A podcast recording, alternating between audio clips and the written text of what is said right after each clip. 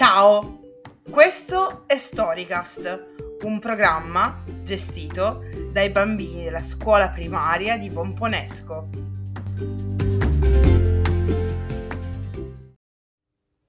Un dicembre rosso cuore, capitolo 7, 7 dicembre.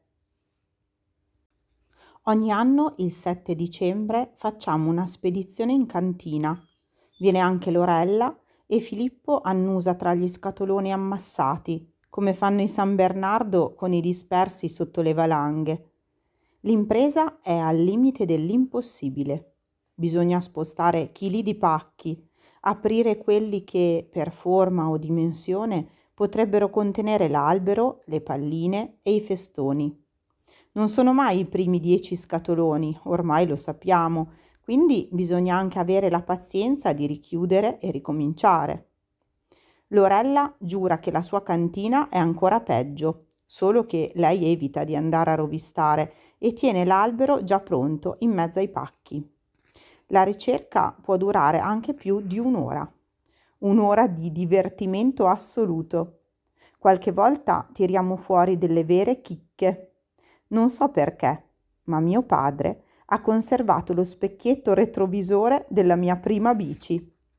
La bicicletta intera con le rotelle e il campanello a forma di Minnie è sparita, ma lo specchietto è finito in uno scatolone lì sotto. Ci deve essere un motivo se la gente fa fatica a liberarsi degli oggetti. Probabilmente ci appiccicano sopra dei ricordi con la speranza di conservarli per sempre. Poi le persone dimenticano gli oggetti e anche i ricordi se ne vanno. Sembra una cosa brutta, ma forse non lo è. Prima o poi ci dovremmo decidere a liberare questa cantina stracolma e fare spazio a nuove cose e nuovi ricordi.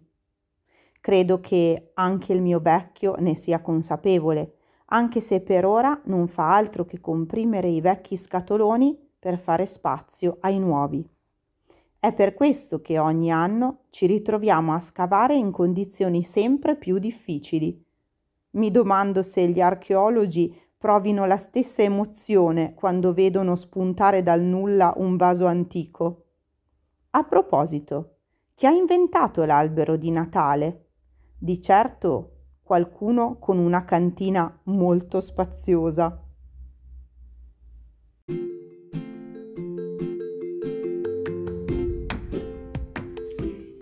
Se la storia ti è piaciuta e vuoi sapere come prosegue, ci risentiamo al prossimo episodio. Ciao!